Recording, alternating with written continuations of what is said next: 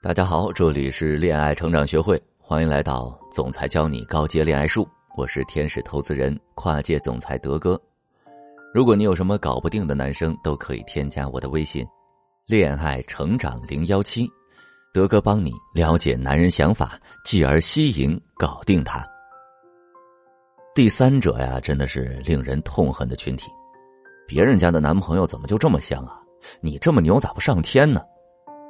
我相信很多姑娘在得知自己的男人出轨之后，最初的反应都是在碎碎念第三者，痛恨他们破坏自己的感情。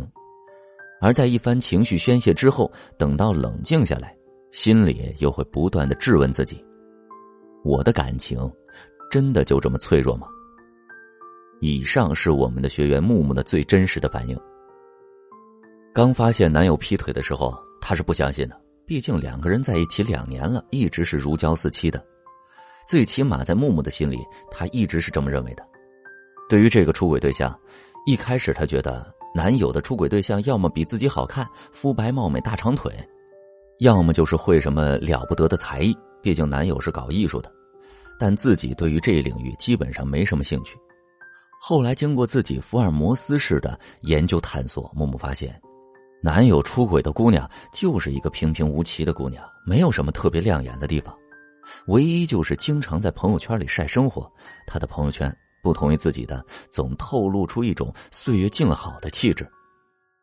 在跟男友经历过一番恶战之后，她终于知道对方是男友的同事。有一回，她在公司分享了自己煲的汤，一来二去，俩人就好上了。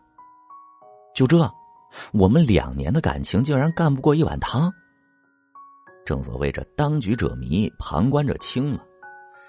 身处情感当中的人讲的都是感受，而我们的咨询师呢，看的则是问题以及如何解决。所以我们的疑问是：为什么她的男友会被那碗汤吸引呢？经过深入的了解，我们发现木木跟男友的相处过程中，经常因为小事而发生冷战，而且木木还特别喜欢反复说，男友买不起房，自己还愿意跟他。自己心中担心没有未来，焦虑的睡不好觉之类的话语，企图让男友安慰自己，对自己更好。但木木不知道，男人啊是最怕麻烦的，而且在男性的思维里，女性思维的表达很容易让他们产生误解。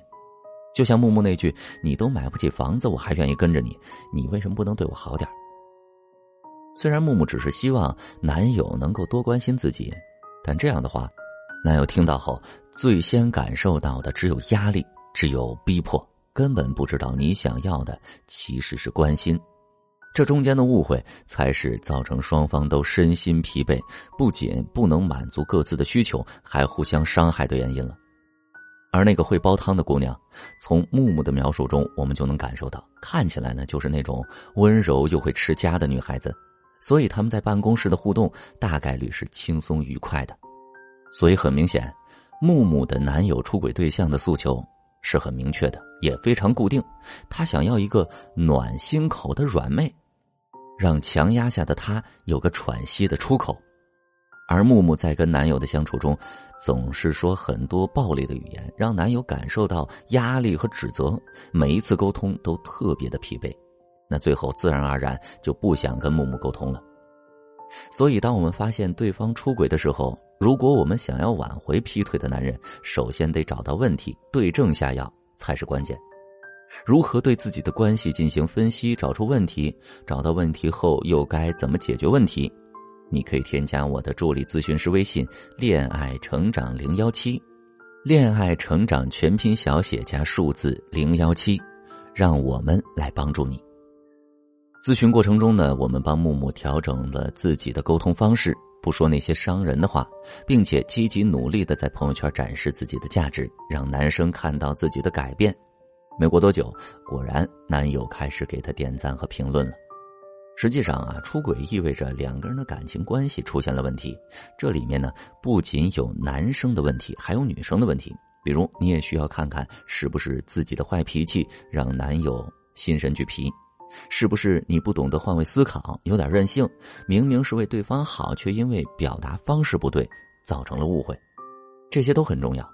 只有清楚的认识了我们自己的问题，才能在之后的挽回当中重新让男生看到崭新的自己，愿意回到自己身边，重新开始。就像木木，虽然他挽回的过程是艰辛的，可是结果却是值得的。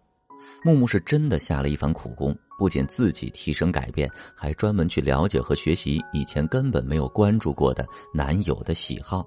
虽然男友劈腿了，但他的内心也是煎熬的。一方面不想继续遭受女友的迫害和压力，一方面呢又要面对自己的迁就，甚至他可能出于对女友的愧疚，出轨了一段时间不联系情人了，但是又忍不住过一段时间又联系了，或者会换一个对象出轨，但换的对象类型又差不多，都是能满足他在这段关系中没得到满足的核心需求的人，但是。当木木能满足他的核心需求的时候，一切问题就迎刃而解了。对于大多数人来说，性和情感是每天都要满足的，就如每天都要吃东西一样。只要在你们的感情中能在核心需求层面上彼此满足，就没有人会频繁出轨。如果你不知道对方的核心需求，不知道怎么经营维护感情，不知道如何做才能让自己身处一段健康的关系中，赶紧添加助理咨询师的微信“恋爱成长零幺七”，恋爱成长小写全拼零幺七，我们会跟你一起找到问题，用最实际有效的方法修复感情。好了，今天呢就先到这儿。有更多情感困惑，可以关注我们的公众号“恋爱成长”，获取更多经营情感的干货，还能收听直播、在线答疑。我们下期节目再见了。